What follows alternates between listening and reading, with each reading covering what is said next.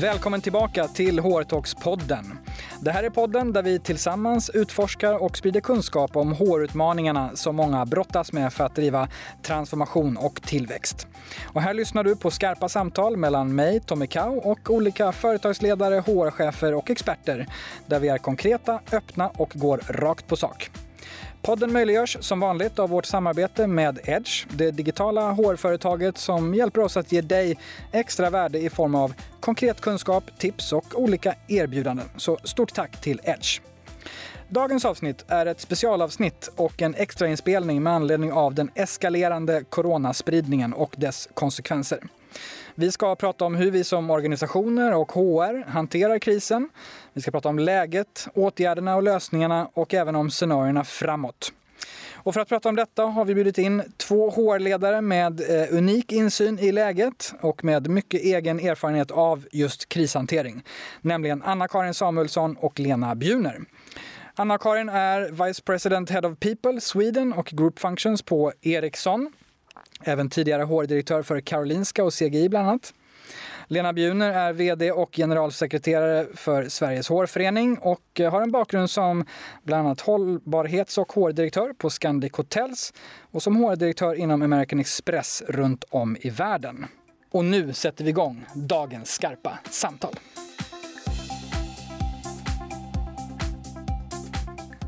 Varmt välkomna till detta specialavsnitt av Hårtalkspodden Anna-Karin Samuelsson och Lena Bjuner. Stort tack! Tackar. Hur eh, känns det att sitta här idag och prata om detta? Um, det känns surrealistiskt tycker jag att eh, det hela har gått så fort och att det är lätt att man, man bara jobbar på med, med krishantering eh, och rätt som det så sköljer det över en att men herregud, hur har vi hamnat i det här läget? Det känns lite som att man är i en fantasibubbla och snart blir det normalt igen, men det kanske inte blir det. Så att väldigt surrealistiskt tycker jag att det känns.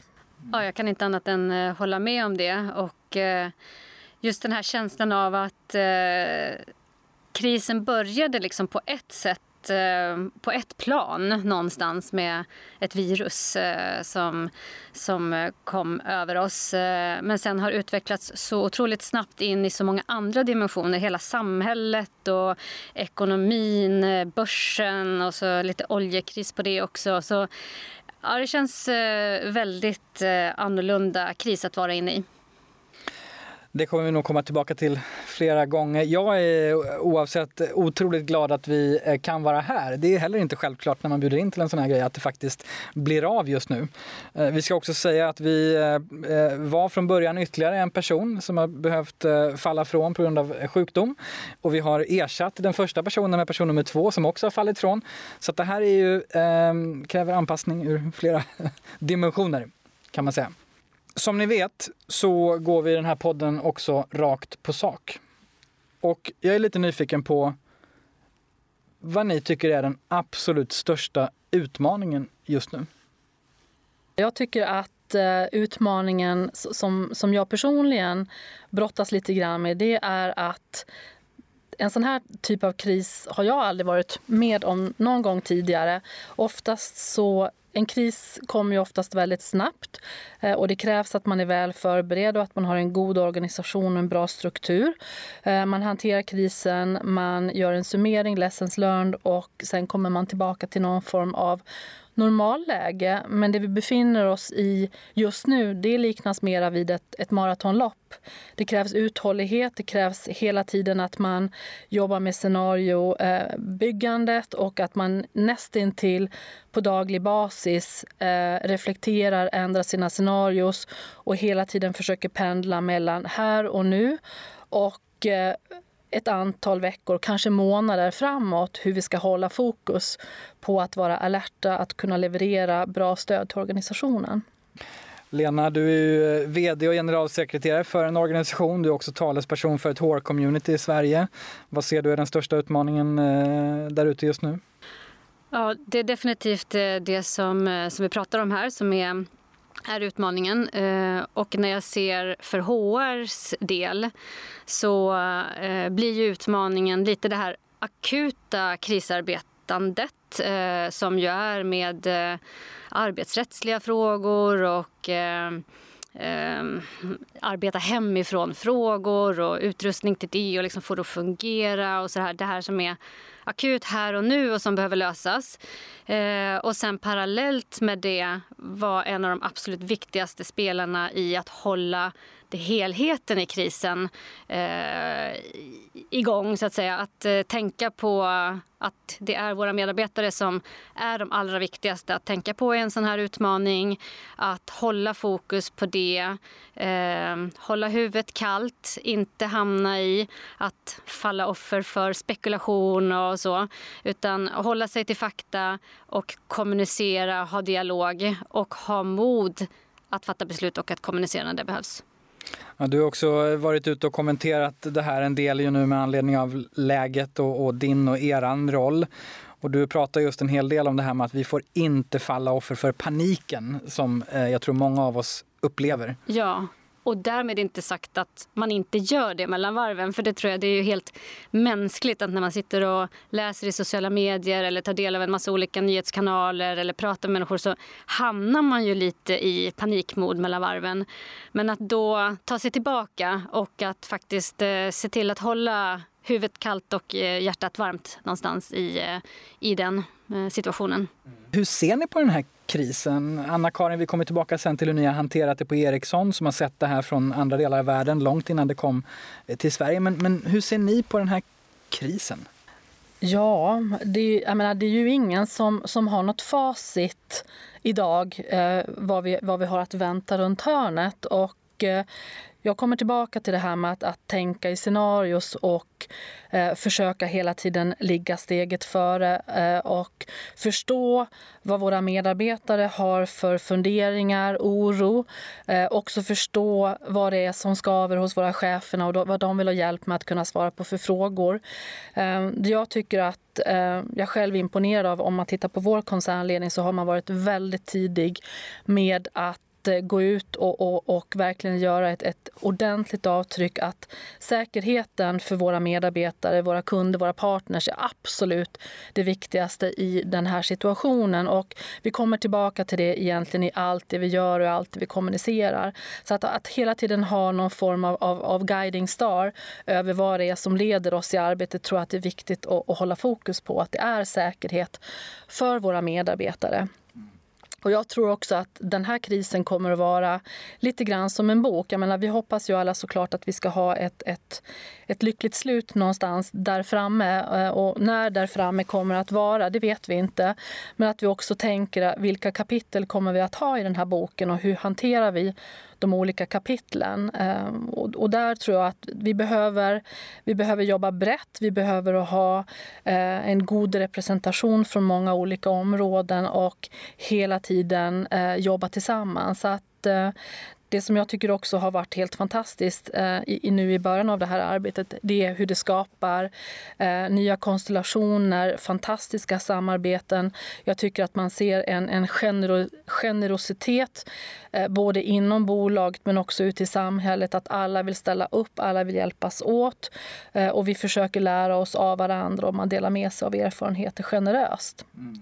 Och det tycker jag någonstans ändå ger ett hopp mitt uppe i, i den här tuffa krisen som vi befinner oss i. Vi har varit igenom många kriser på olika sätt men den här generositeten som eh, man kan se nu på, på många olika plan och i många olika sammanhang där verkligen eh, människor räcker ut handen oavsett om det är inom HR och delar med sig av sin krisplan om någon annan kan ha nytta av den eller om det är som sagt i samhället att, eh, att uppmana och gå till den lokala restaurangen och köpa eh, presentkort eller köpa hem mat om man då inte kan sitta där. Men att, att verkligen bidra till att när det här är över så ska vi ha en vardag tillsammans igen. Och jag tror det är en av de jätteviktiga sakerna precis som vi pratar om. att Det kapitel, men där framme, det måste finnas ett syfte med vad, vad det är vi gör och vad vi är på väg emot och att inte alla behöver heller fokusera på krisen. Utan eh, de som behöver fokusera på krisen ska fokusera på krisen och kommunicera och ha dialog och utrusta organisationen med det man behöver. Men sen finns det andra som kan fokusera på andra saker och hålla, hålla igång det. Och det tror jag är otroligt viktigt. Och alla är inte drabbade på samma sätt eller med samma delar. Men det är lätt, återigen det här med att eh, om man dras med i paniken så kan man känna att man tar på sig liksom allas utmaningar. Och jag tror att det är bra för, för allas väl och ve och för organisationernas bästa att vi, att vi liksom jobbar med det vi behöver jobba med men sen också fokuserar på det som ska komma sen.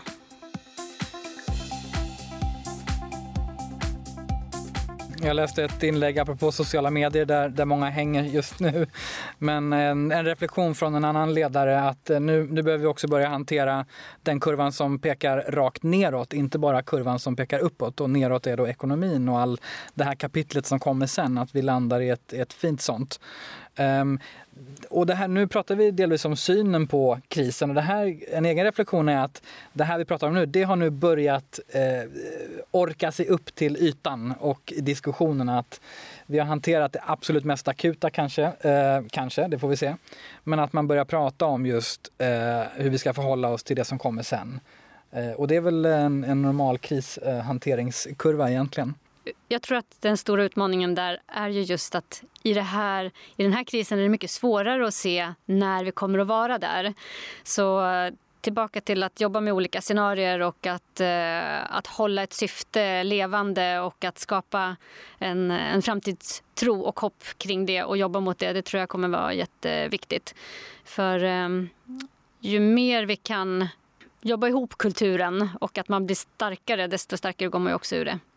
Jag och många med mig eh, spår att det här kommer bli århundradets ledarskapstest och kulturtest ute i, i våra verksamheter.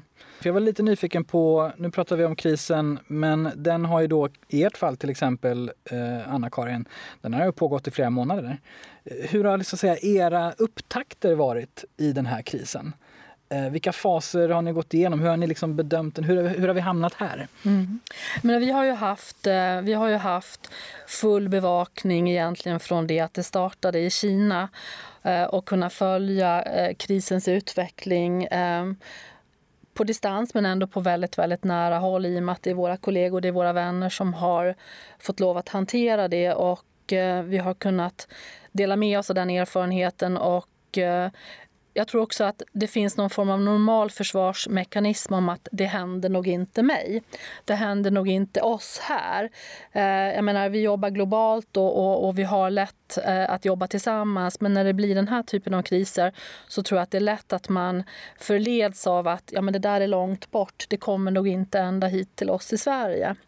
Eh, om jag tittar lite grann på hur vi har jobbat på Ericsson så har ju vi en global krisorganisation eh, där jag deltar vid, vid vissa tillfällen. Och där har det varit väldigt mycket eh, kunskapsdelning över hur man har hanterat situationen i Kina. Så att även om det började eh, för bra många månader sedan där så har man haft möjlighet globalt att lyssna, att lära sig eh, och att förstå hur man har hanterat krisen i Kina. Tittar man sen lokalt på eh, våra eh, krisorganisationer i market areas och i Sverige så har ju vi en samma struktur uppbyggt egentligen eh, över hela organisationen. Eh, och det, där vi, det jag tycker har varit oerhört eh, bra det är att vi har kunnat dela med oss av de scenarios som man har jobbat med från det att det började i Kina. Vi har kunnat eh, bygga scenarios, vi har kunnat utmana dem, vi har kunnat anpassa dem utifrån svenska förutsättningar. Och vi har också kunnat ha vad jag kallar för torrsim. Vi har kunnat öva på en situation innan det faktiskt hände. Och jag tror att vi vi var nog ganska tidiga med att konstatera att det handlar inte om det kommer utan mer om när det kommer. Så att vi har haft en hel del eh, skrivbordsövningar och tittat på framför allt hur skyddar vi våra medarbetare från att bli smittade på, på våra kontor. Mm. Eh, så att där har vi haft, tycker jag, en väldigt, väldigt god beredskap. För då har ni bland annat, ni har bland annat produktion i Kina som också stängde ner ja, väldigt tidigt här i år. Det har vi. Jag tänker Lena, ni representerar ju um, alla inom HR så att säga och många olika branscher, bolag och så vidare. Hur har du sett upptakten i den här krisen och hur folk har bemött den? Vad är det ni ser och hör? Och... Ja, men vi kan ju se just eh, det här att, eh, att man är i lite olika takt eh, och att olika bolag, olika organisationer såg krisen komma lite olika snabbt. Och det tycker jag även som liksom, samhällsmedborgare någonstans att man har kunnat se Eh, att, det hänt, att det har hänt liksom i vågor någonstans. Eh, man har inte alls förespått att nästa våg ska komma och sen har den kommit och då är det en annan del i samhället som har liksom fallit med i krisen. Först var det de som hade verksamhet i, i, i Kina som, som var eh, påverkade och som såg en risk för sina, för sina ekonomiska resultat och så också. Mm. Och då var det det som allt fokus var på. Sen har det liksom flyttat och flyttat närmare och kommit och, och sen kommit in i vårt samhälle och tagit lite del för del. Resebranschen är ju en tydlig då såklart som blev drabbat ganska snabbt. Men sen titta på ja, men gym, restauranger. Liksom det har, det har liksom betat sig ner i, i olika delar. Och det påverkar ju våra organisationer såklart och var man befinner sig och eh, när man har tagit vissa åtgärder och så. Och vad, vad ser ni att eh, vi har gjort då i våra organisationer för att hantera det här? Ni pratar om eh, övningar och, och andra saker, men vi har också skickat hem medarbetare överallt och så vidare. Om vi liksom summerar lite vad, vad det är vi och så att lyssnarna kan kalibrera lite grann också. Jag tror att um en, en, en ödmjuk, transparent kommunikation är A och O i ett sånt här läge och att man, att, att man vågar eh, skicka ut det man vet eh, och att man hela tiden, som jag säger, har den här nära kontakten med chefer, med medarbetare och försöker hela tiden kalibrera vad är det för frågor ut i verksamheten. Och också ha ett nära samarbete med, med våra fackliga organisationer där vi hela tiden har uppmanat kom tillbaka med de frågor som ni upplever finns i organisationen.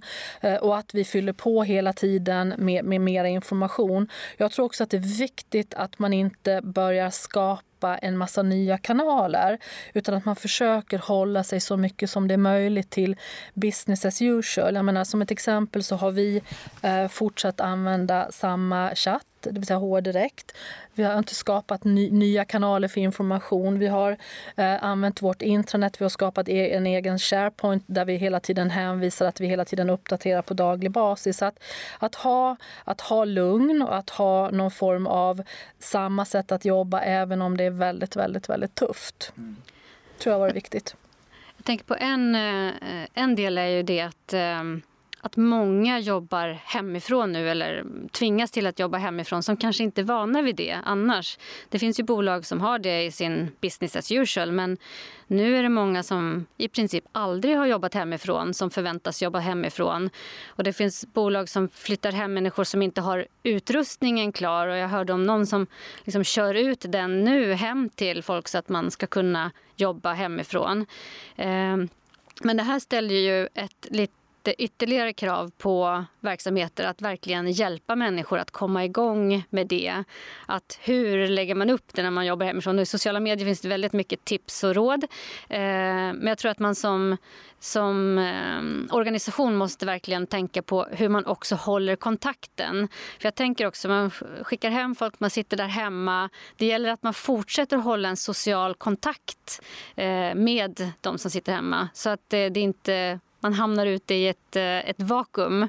Och särskilt då om man sitter också och ser att den business som man tillhör också håller på att försvinna, är en av dem som, som går ner ändå desto viktigare att hålla kontakt. För vi har ju lite tagit bort det som är kärnan för oss människor någonstans. Att umgås, att träffas, att söka energi hos varandra och så. Och nu plötsligt är det det som vi inte får göra och vi ska inte träffa någon och vi ska liksom sitta isolerade. Så då, det är en jättestor eh, Eh, uppgift tror jag för företag att hålla den kontakten. Både med information som är rent praktiskt, konkret kring krishanteringen och vad som händer men också det sociala och hjälpa ledare att hålla sociala kontakter med sina medarbetare. Vad, vad, kan vi ge för konkreta tips på, på, på det då? Vad har ni själva lärt er eller vad har ni för goda exempel internt eller externt för den delen? För det här tror jag är eh, absolut en, en kärnfråga just nu. Nej, och jag tror inte att det finns ett sätt att göra det på. Jag tror det finns massor med olika sätt och man kan, eh, man kan hitta sitt. Eh, jag eh, tagit del av massor med olika spännande eh, sätt att hålla kontakt både med AV digitalt och eh, gemensamma luncher eh, men inte på plats och sådär. Eh, vi på Sveriges hårförening vi flyttade också hem nu för en tid sen och eh, vi har ett möte, en, en, kaffe på morgonen varje dag eh, med samma tid och så kör vi det via Teams eh, med kamerorna på och, ja, och pratar ihop oss liksom både om det som är det viktiga för dagen och vad vi verkligen måste göra och praktiska saker men också hålla kontakt lite socialt det här hur, hur läget är. Eh, så det är lite så. Sen, sen blir det ju, kan man ju fånga upp folk också på det sättet och se om det är någon som kanske behöver något extra stöd och se till att, att man fångar det separat och sådär. Men jag tror att vara lyhörd och vara nära fast via digitala kanaler är eh, väldigt, väldigt viktigt. Och det som då trots allt är ett litet ljus i det mörkret det är ju att vi lite tvingas till att börja bli bättre på att nyttja de här digitala möjligheterna. Och vi var alla på väg åt det hållet. Nu fick vi en, en jätteskjuts framåt i att komma igång och få det att funka och så. Alltså, eh, det är såklart inte värt det på något sätt men om man ska se någonting positivt i, i den här krisen så är det att vi, att vi faktiskt kommer igång och kan, kan jobba på andra sätt också. Mm.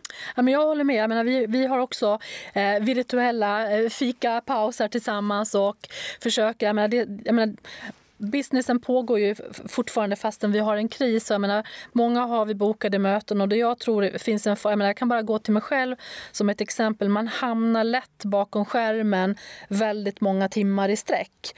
Eh, och, och, man inser snabbt att eh, kaffemaskinen hemma är långsam och man får inte lika bra lunch och man börjar längta lite efter sina arbetskamrater. Jag sa det idag när vi hade vårt ledningsgruppsmöte. Jag menar, jag längtar bokstavligen efter mina arbetskamrater och ha det här lilla snicksnacket som man har mellan möten.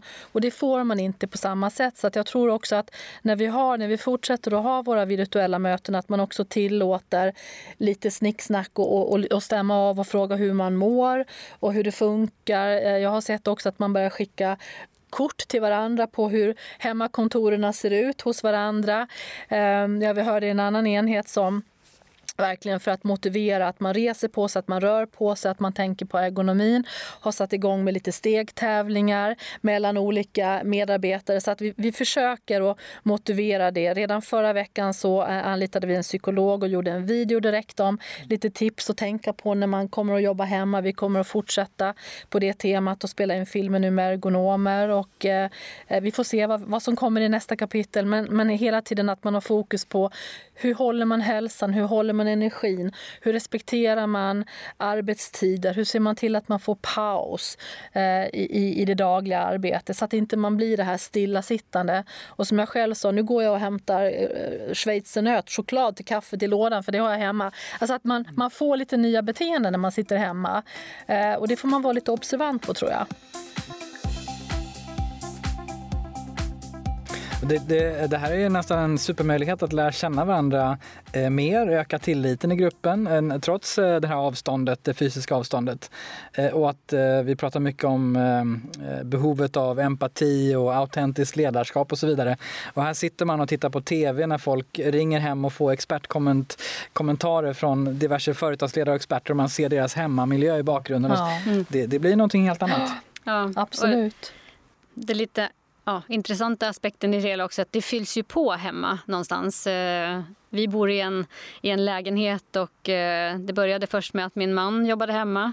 Sen började jag också jobba hemma och nu är också eh, gymnasiedottern hemma. Så att och vi har ju inte ett jätte, en jättestor lägenhet, så vi har inte tre arbetsrum. Så, utan eh, precis som du säger, så någon måste prata i sovrummet och någon får prata här. Och, och nu har jag lärt mig en ny funktion på Teams också, att man kan blöra bakgrunden. Så att eh, Jaha, bra, det, just det. syns inte exakt var man sitter någonstans.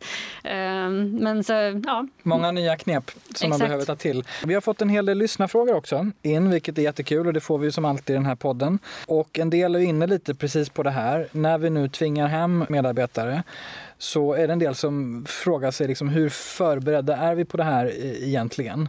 Eh, och liksom, hur hanterar vi det? Men, men vad, vad, får ni för känsla när ni tittar runt och pratar runt och även internt? Och, och Lena, jag vänder mig till dig som ser många organisationer. Mm. Pallar organisationerna det här? Jag skulle säga så att vissa är ju väldigt tränade på det och det är inget konstigt. Det är bara ja, idag jobbar vi på det här sättet. Det liksom är i kulturen och i arbetssättet redan sedan tidigare. Och det finns andra som absolut inte har jobbat så här. Men det jag upplever är att man löser det. Eh, mm. Det, jag tror att det, det, är utmaningar på vägen och som jag sa, det var några som inte hade, hade datorer till alla som nu ska jobba hemma för att man sitter med fasta datorer, kanske på en kundservice eller så. Så det, det, är liksom saker som ska lösas, men det löses. Men jag tror återigen att, att hålla kontakten och hålla den sociala kontakten är nog det som blir absolut viktigast. Jag tror de här praktiska grejerna ja, de fixar vi. Liksom.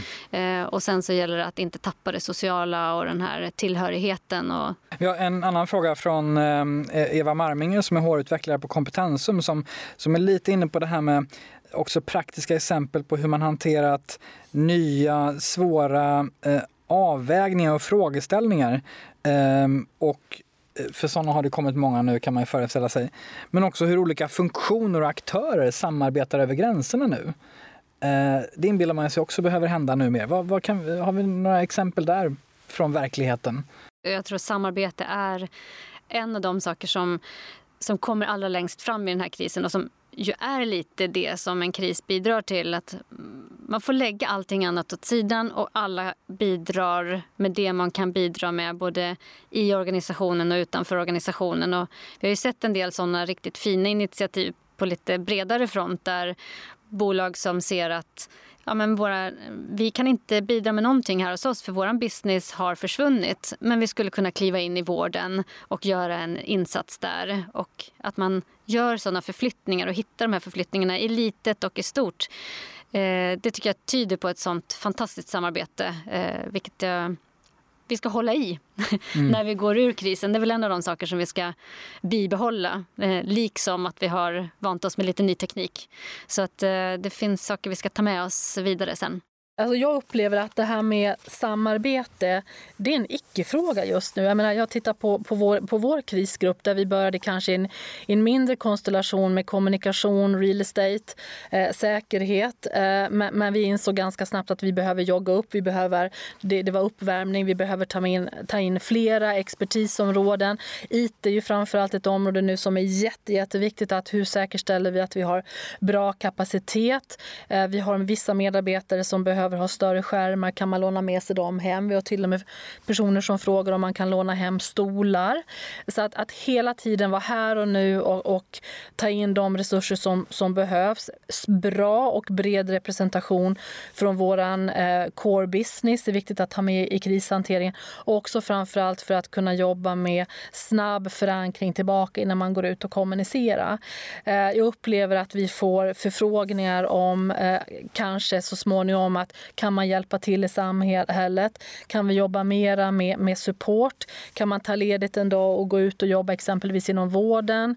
Eh, vi får förfrågningar eventuellt om vissa donationer. Så att jag upplever att att alla i samhället just nu... Eh, jag menar, nu har det varit steg ett, det vill säga hantera den, den akuta krisen. Nästa steg det är att nu börjar fler och fler tror jag fundera över hur kan jag bidra, hur kan jag hjälpa till? Eh, så att jag, jag, tror att det där kommer liksom naturligt i nästa skede. Ehm, jag upplever också att det här med eh, konkurrens, jag menar, eh, tittar man på, på, på hur regeringen hanterar menar, det är ingen opposition som är, som är uppe och eh, är negativa gentemot varandra just nu. Jag upplever också i, i businessen att nu är det samarbete som gäller. Nu gäller det att stötta varandra och se till att vi kommer hela och, välmående ut ur den här krisen. Och det är väl väldigt sunt.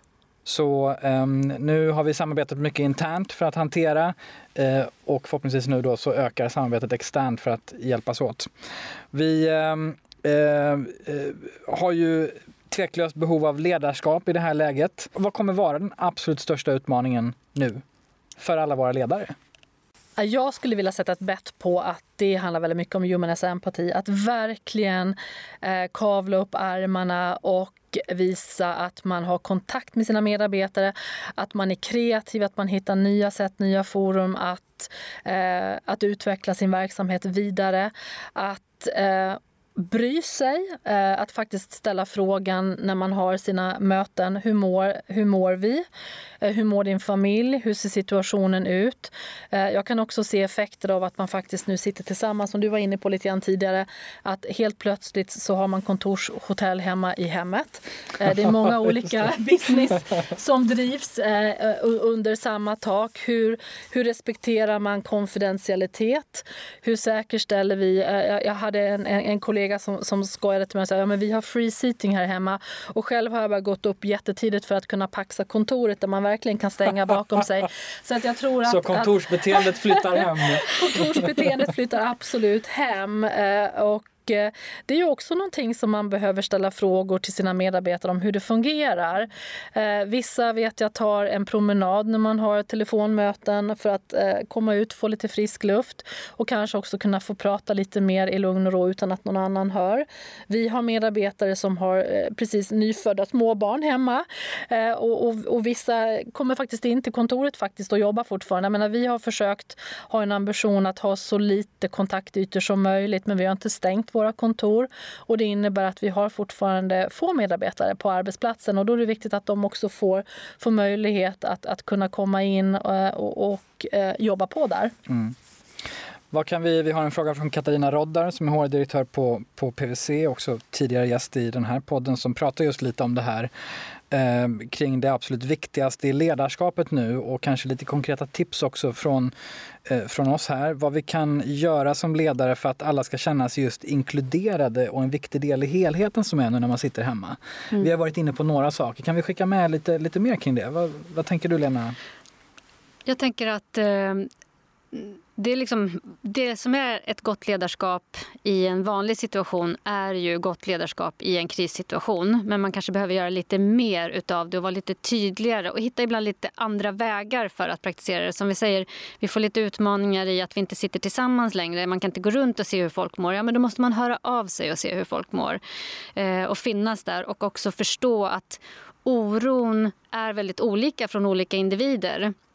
Ehm, vi får ju mycket information om det här viruset och vissa behöver kanske inte oroa sig jättemycket och andra har en väldig oro kring kanske nära och kära med, med, eh, som är i riskgrupper. Och, um, ja, men jag har själv en pappa som är över 70 och har uh, hjärta som, eh, som har haft lite utmaningar tidigare. Jag har en jätteoro för det.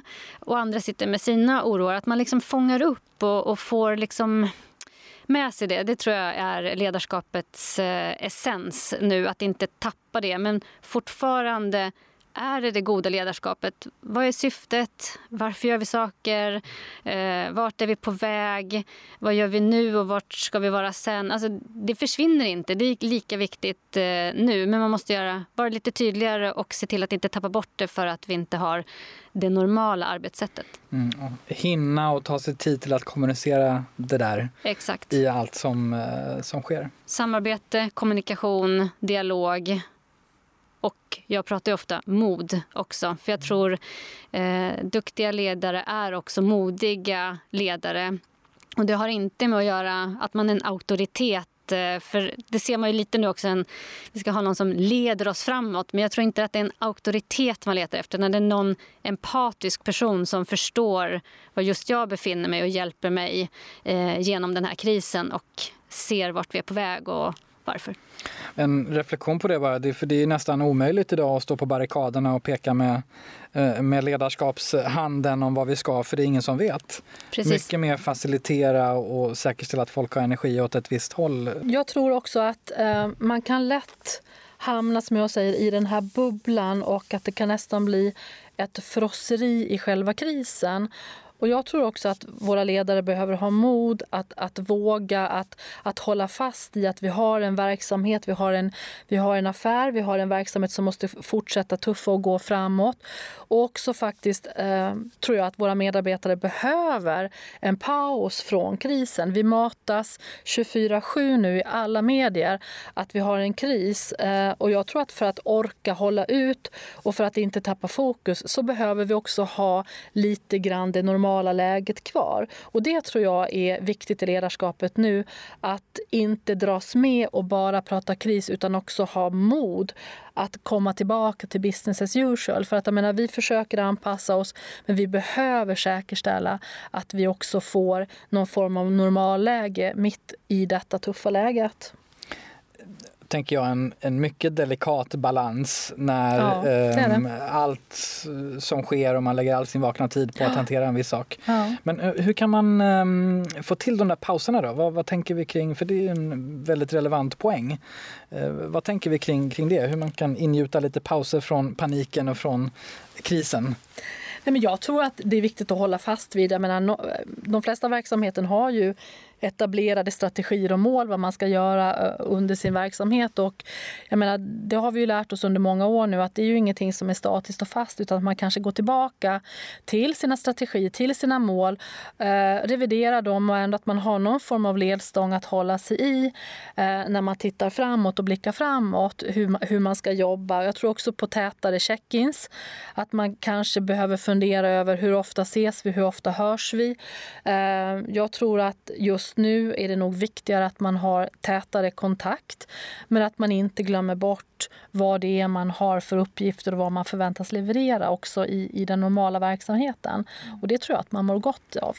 Och att påminna om det och ja, jag tror gå det. tillbaka till Absolut. det. Jag tror absolut det också. Det var lite som det jag var inne på tidigare. att Alla behöver inte hantera krisen hela tiden heller. utan eh, Det finns många som kan fortsätta jobba med andra saker och få energi från de andra sakerna. Och att man får in liksom det vanliga arbetet. Jag tror att det är super, super viktigt. Eh, och sen finns det de som hanterar krisen, har dialog kring krisen, kommunicerar kring krisen. Det ska inte liksom tappas bort, för det är klart att alla undrar över det. Men jag tror det är jätteviktigt att inte alla behöver dras in i det hela tiden utan att det andra arbetet kan pågå och får pågå och ska pågå.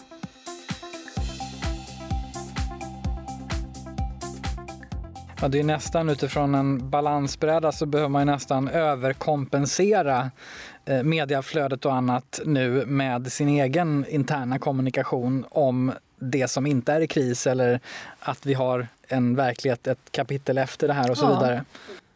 Vilket återigen också är en sån här balansgång så att man inte känns tondöv när man kommunicerar kring någonting som inte alls hänger i det som, eh, som just nu pågår. Så att, ja, det är ju inte lätt, men, eh, men att hitta balansen är väl A och O. När jag pratar runt med många så hör jag och upplever själv väldigt mycket att vi är i ett vakuum. Att vi eh, har hanterat den akuta krisen men att vi inte har tagit beslut om alla konsekvenser. Eh, underförstått budgetar eh, och så vidare. Vad tänker ni om det vakuumet och eh, när har vi kommit ut det här mest omedelbara vakuumet? Där vi blir mer, så säga, mer beslutsmässiga om det mer löpande.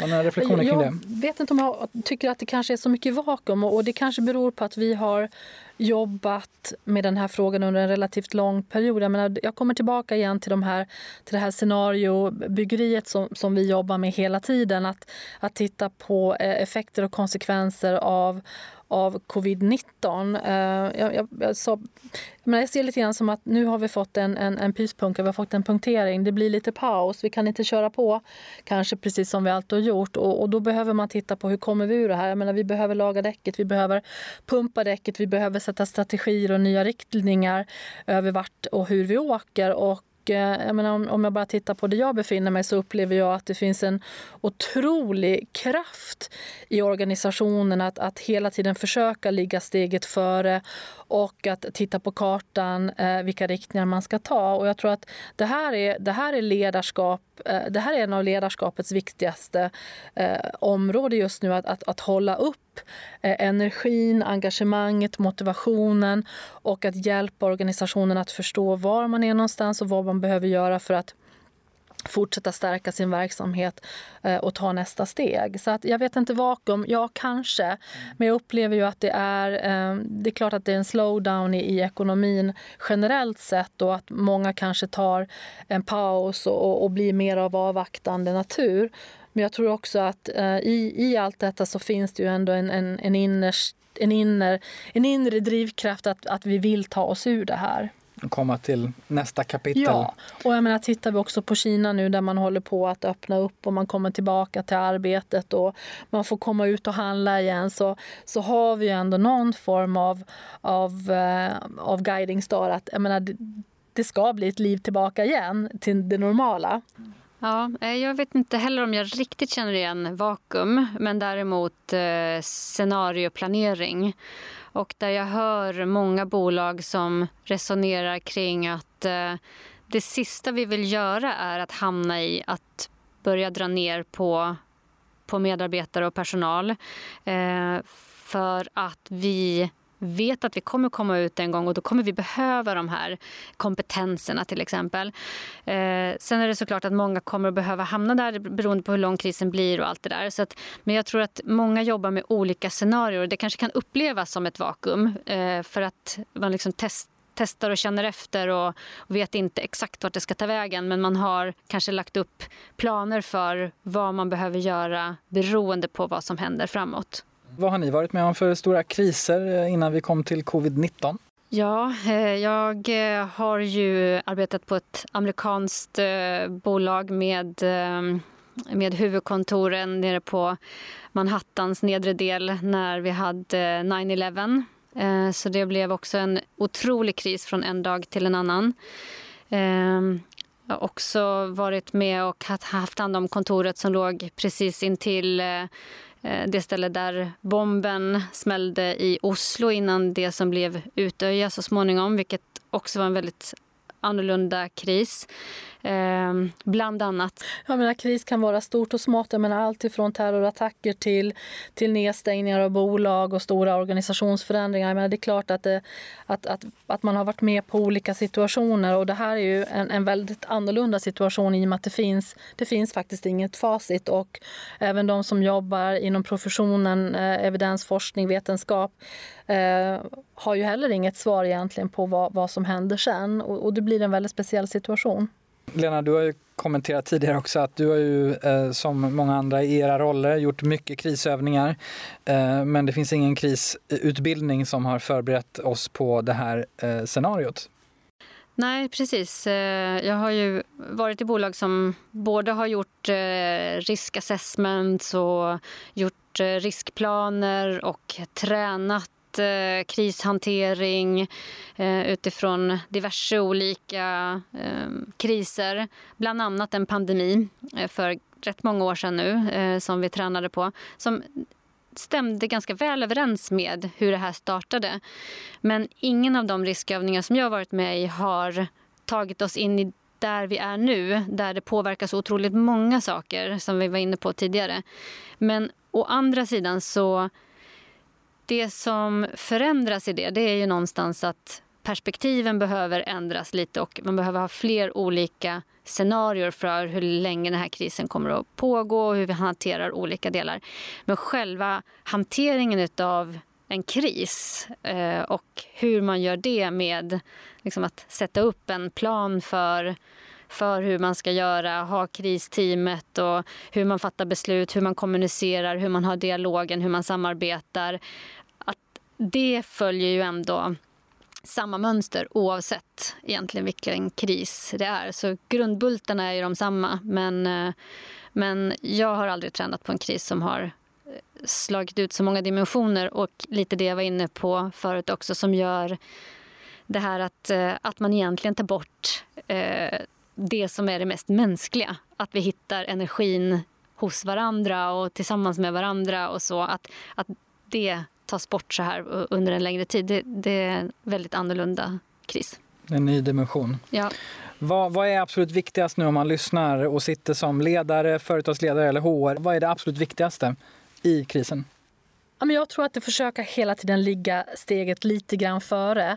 Jag menar, nu tror jag att vi ska börja fundera på vad händer när vi ska gå tillbaka igen till det normala och att vi får eh, fokus på de delarna så att inte vi fastnar nu i att här, här är vi och här kommer vi att fortsätta vara utan att vi måste börja planera nu för en normal återgång till en normal verksamhet och eh, försöka ligga steget före och hela tiden eh, orka hålla modet uppe. Jag att det, vi behöver ha backuper. Vi behöver se till att vi har liksom en organisation nu som, som stöttar och hjälper varandra. För jag tror också att en krisorganisation kan bli lite utmattad. Jag menar, väldigt många har jobbat 24-7 nu med att, att planera, aktivera, kommunicera. Eh, och det brukar oftast vara ganska små grupper som jobbar med kriser. Och jag tror att här behöver man se till att det finns en, en, en första femma, en andra femma och kanske en tredje femma så vi byter av varandra lite grann. Och att vi också får möjlighet att reflektera och samla energi. Ja, för vi pratade tidigare innan vi klev in här, att det är ju, och du nämnde också maraton eh, tidigt i samtalet här. Jag menar, hur, hur, man bygger en krisorganisation som ska leva i många, många månader kanske och som ska skala upp till att gälla hela företaget och inte bara en enskild händelse. Eh, det är ganska ovanligt. Ja, men det är jätteovanligt. Eh, och jag tror också att, man, att vi börjar titta nu på Ska, ska krisorganisationen se ut som den gör eller kan man hitta eller kan, kan det vara sunt nu att se över, är det här en, en, en bra struktur att fortsätta jobba efter i ytterligare veckor eller kan man tänka om, kan man tänka nytt, kan man hitta annan effektivitet i sättet att jobba? För jag tror också att man verkligen måste skydda den vanliga businessen när vi ser att det kommer att dra ut på tiden. Mm. Att bygga en, en krisorganisation som håller över tid. En hållbar krisorganisation. En hållbar, mm, just det. det tror jag är viktigt. Och att det, det finns ju någon punkt här också där den här krisen de facto blir nästan ett nytt normalläge innan ja. vi kommer tillbaka till normalläget ja. vi är vana vid. Mm. Orka vara på tårna så att man inte tappar fokus. Jag vill tacka vår samarbetspartner, digitala HR-företaget Edge. Vill du som HR-ledare eller chef få konkret hjälp med att förenkla och effektivisera ditt HR-arbete i den rådande coronakrisen? Då tycker jag att du kostnadsfritt ska prova på Edge digitala kunskapsbank där du kan få användbar och aktuell information för att ta dig igenom de HR-utmaningar som coronautbrottet medför. Behöver du dessutom snabb experthjälp finns deras digitala tjänst Helpline där du får svar på mer specifika frågor av en HR och arbetsrättsexpert inom 24 timmar. Edge är en del av HR-koncernen Wise Group och hjälper redan över 3000 kunder med tillgång till mallar, dokument, checklistor, kalkyler och svar på alla frågor inom HR. Och det bästa av allt är att du kan komma igång nu direkt online och i mobilen. Som lyssnare till Håretoxpodden kan du nu registrera dig för en förlängd 14 dagars gratis prova på-period. Registrera dig enkelt direkt på edgehr.se hrtalks. Vi har en fråga eh, på det här temat eh, från Katarina Rodda på PWC. Hon undrar vad krisgruppens viktigaste uppgift är i ett läge som vi befinner oss i nu. Vilka olika kompetenser anser ni är viktiga att, att ingå i en riktigt framgångsrik krisorganisation? En väldigt konkret fråga. Vad kan vi dela med oss om det? Kommunikation, jätte, jätteviktigt. Eh, och att kommunikation, eh, att man hela tiden tänker nästa dag, nästa vecka, nästa månad, vad är det vi behöver gå ut och kommunicera? Eh, jag tycker att vår people-funktion eller HR-funktionen är jätteviktig. Säkerhet, facility management, IT, representation från businessen eh, och att man har en, en, en bra flexibilitet att kunna eh, ta in ny representation och även låta den representationen gå tillbaka till normalläge så att man har den här eh, anpassningsförmågan till de frågor som är aktuella vid stunden. Det jag skulle tillägga är just det här att, att man säkerställer att den här riskorganisationen verkligen får in de utmaningar som upplevs längst, längst ut i organisationen. Att det finns ett sätt att, att samla in dem. Det går inte att ha en dialog one-to-one -one med alla eh, när man är ett bolag med flera tusen anställda. Men att det finns ett sätt att samla in det. För det är ju ledarna där ute som får höra vad medarbetarna oroar sig för och att den kanalen in till krisgruppen finns. Så att kommunikation kommer kring det som människor eh, känner oro eller undrar om. Jag tänker också beredskapen för det där, alltifrån när man går ut med olika nyheter och information och så vidare. Att man, man kan, det kanske är det du är inne på, men att man kan de facto nå någon. Ja, ja det också. Eh, att, eh, att, och det är ju egentligen eh, i all kommunikation, oavsett kris eller inte, men att när man går ut med nyheter som kommer påverka organisation och medarbetare väldigt mycket. Att man tänker på att det finns någon som kan fånga upp oron där ganska direkt. Eh, och eh, det tror jag är en, eh, en väldigt, väldigt viktig del. Mm. Vi har fått en del lyssnarfrågor just kring det här med kommunikation som ni kan tänka er. Ehm, Katarina är inne på det här också, att om ni, om ni har några tips och tricks eh, eller råd när det kommer till att eh, kommunicera till alla medarbetare. Eh, innehåll, frekvens, vem ska stå för information eller kommunikationen, vilka format funkar. Um, ni har jobbat med det nu i kris. Eh, eh, Lena, du har tidigare jobbat mycket med kommunikation och innehåll och så i din roll på Scandic också inte minst. Jag tror att det är jätteviktigt att man inte börjar spreta och ha eh, många olika format, många olika kanaler. Jag tror att det är oerhört viktigt att man försöker använda sig av de kanaler som är välkända i organisationen.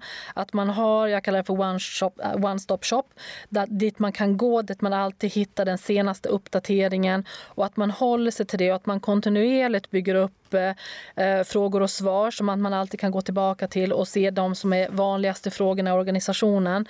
Um, det, har, det tycker jag har varit ett framgångskoncept hos oss. Eh, att vi inte har börjat spreta och eh, hitta på en, mängd olika nya kanaler. Och sen såklart försöka hålla eh, ledare informerade om vad som händer för de är otroligt, otroligt viktiga eh, i en sån här situation.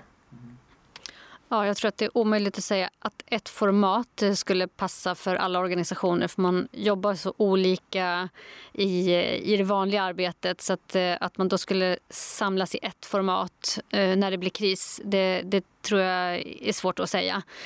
Men jag håller precis med att det är snarare att man är kontinuerlig, att man håller ihop det, att det budskapet är tydligt och enkelt och kommer från en källa och att det hittas på samma ställe och att man hittar ett, en struktur kring kommunikation och dialog. Vi ska stilla fånga in fler lyssnarfrågor så att vi eh, lyssnar på communityt där ute. Lite kopplat till möjligheterna framåt. Vi har varit inne på det lite vad det finns för eh, positiva saker ur det här eh, och vad det finns för möjligheter framåt. Vi har en fråga från Anna Strid som är grundare och vd för People Experience. Hon konstaterar ju som vi gör här att mycket kommer sannolikt att förändras med anledning av rådande situation. Men hur går era tankar kring kommande omställningskrav i organisationer vad gäller eh, ledarskap, värderingsarbete, möteskultur, mål och uppföljningsprocesser? Ganska bred fråga, men eh, ja, omställningskrav på hur vi jobbar. Vad tänker ni kring det? Har ni hunnit börja tänka på det? På Ericsson så, så är vi ju eh, redan innan krisen in i en, en stor kulturell transformation där vi har ett antal fokusområden som, som vi har börjat jobba med och även eh, haft en hel del träningar kring eh, och workshops. Eh, så att jag tror att det gäller att fortsätta hålla fast vid de fokusområdena som vi har påbörjat och de, de tycker jag är väldigt, väldigt starka även i den här krisen. Där, där vissa fokusområden handlar väldigt, väldigt mycket om det här med people experience och framförallt, Eh, jag kommer tillbaka till det, humanness och empati, möjligheter att, att ställa frågor. Eh, vi kallar det för speak up hos oss, att, att, möj, att få möjlighet att hitta forum där man kan, kan få ställa frågor, där man kan få eh, dela sin oro eller också dela sin frustration över att man vill tillbaka till det normala. Ehm, jag, jag tror också att kanske Eh, möjligheten att, att jobba mer digitalt, lite grann som vi varit inne på tidigare, eh, accelereras. Jag tror att vi har en förmån på Ericsson, för vi är vana. Vi, har, vi, har, eh, vi, vi ligger långt fram med att jobba med digitala verktyg och många är vana att jobba hemifrån. Eh, där vi kanske inte är lika vana, det är väl det här med ledarskap på distans, även om vi jobbar i en global dimension och många är vana att ha medarbetare över hela världen. Så att jag menar, det finns ju, som jag säger, en, en god vana även att hantera den typen av ledarskap.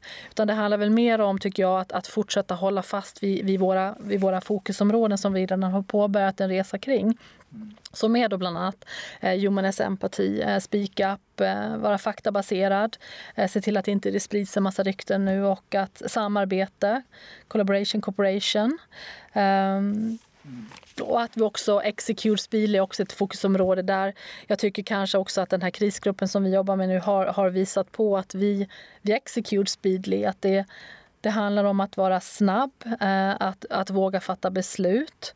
Eh, att våga ta lite bold decisions, att man inte kanske alltid ska, eh, det här svenska konsensus, vara säker på att man får alla med sig utan att då får vi vara beredda att rädda, och, och rätta till längs vägen om, om, om vi gör någonting tokigt. Och jag tror att det gäller nu att hålla fast vid de här fokusområdena och fortsätta jobba med dem.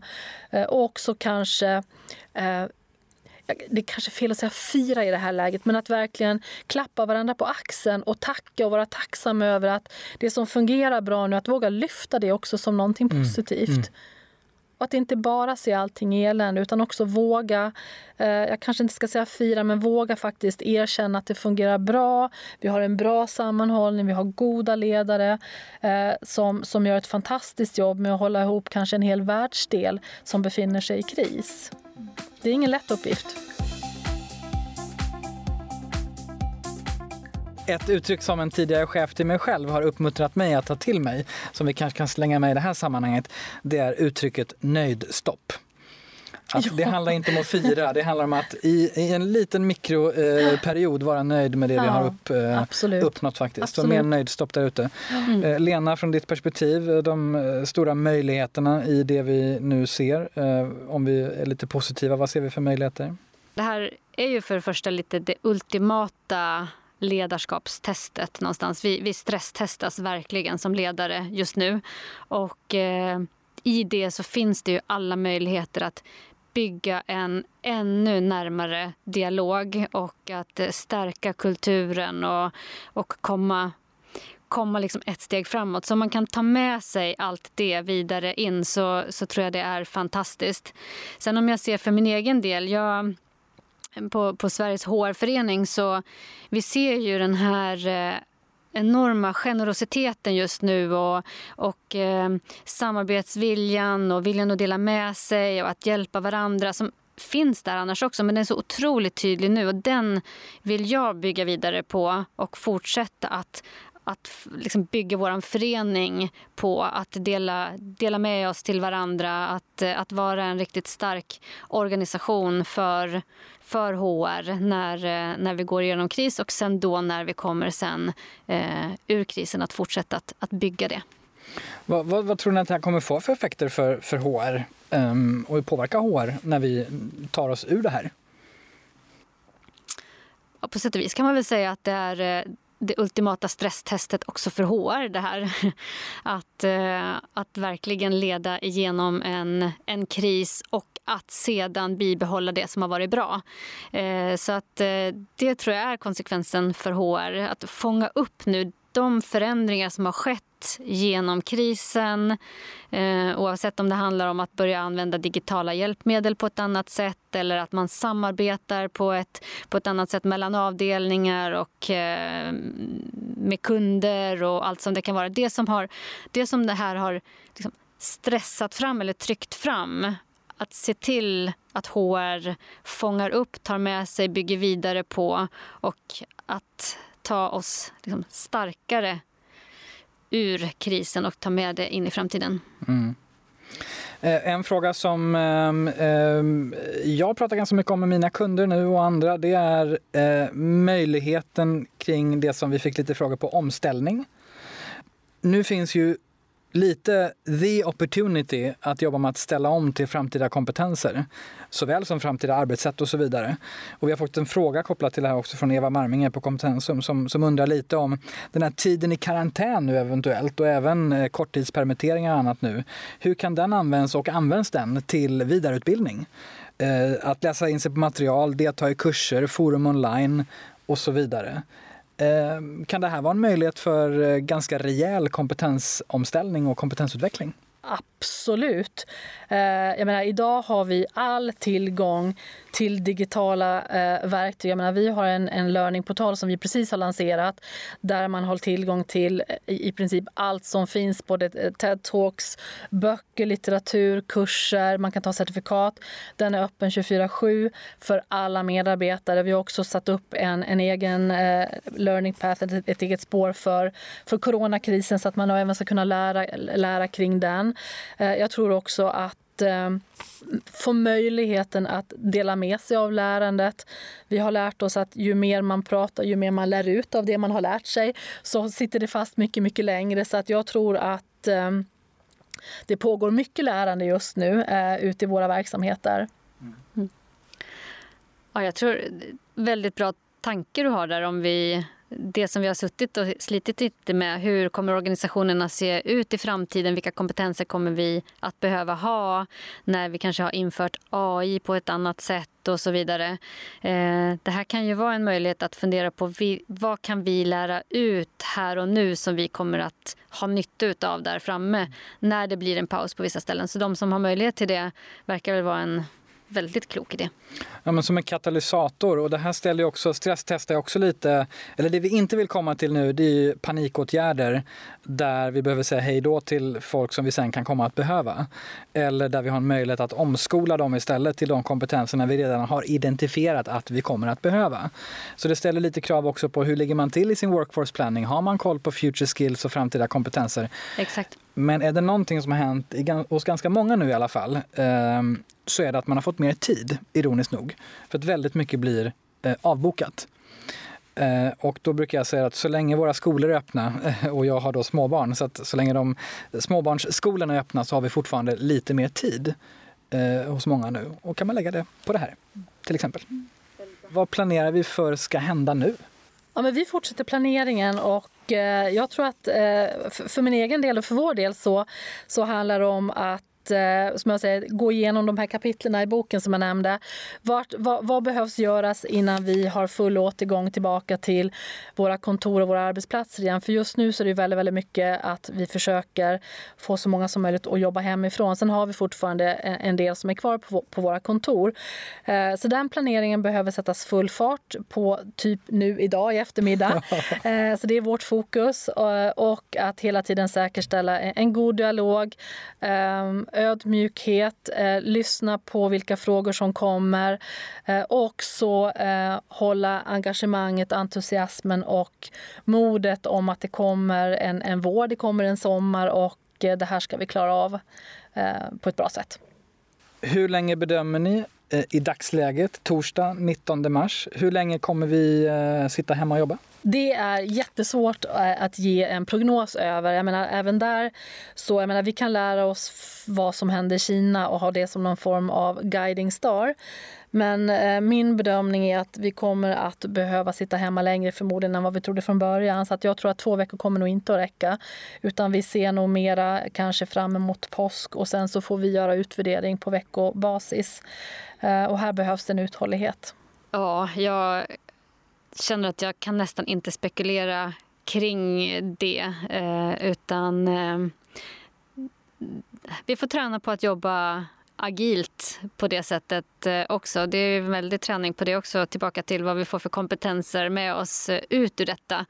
Så eh, vi vet ju inte. Eh, och först så pratar vi två veckor andra, om vi nu ska spekulera, vilket jag säger att man inte ska göra, pratar om att det kommer att hålla på resten av året.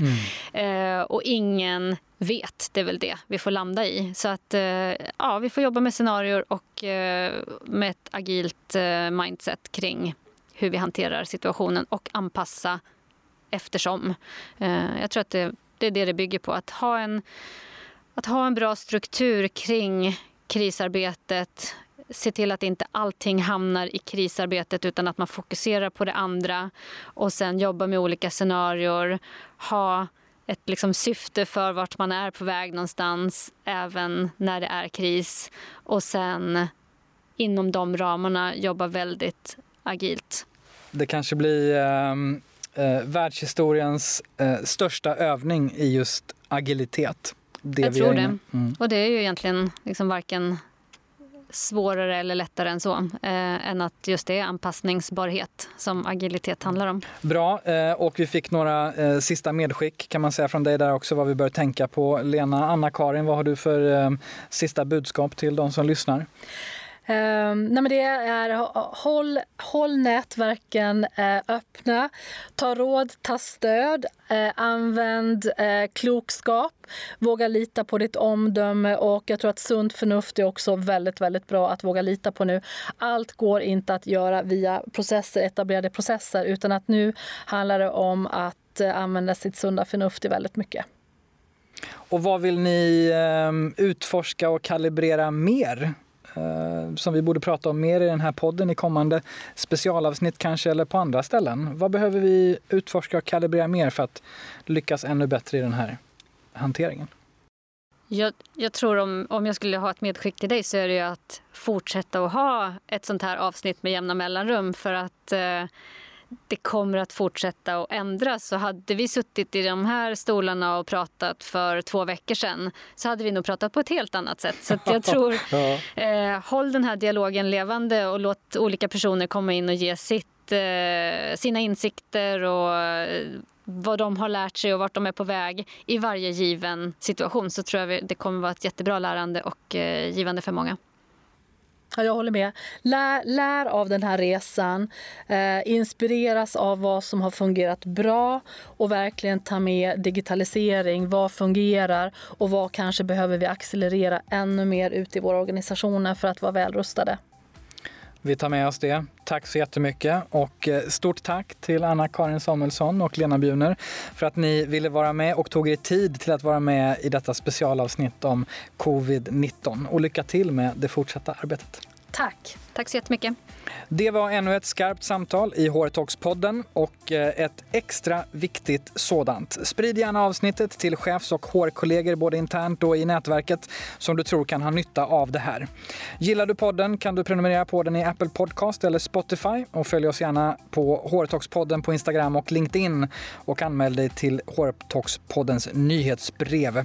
Jag vill även tacka vår samarbetspartner digitala HR-företaget Edge som är med och möjliggör att vi kan utforska och sprida sprida kunskap via den här podden i både ordinarie avsnitt och sådana här specialavsnitt.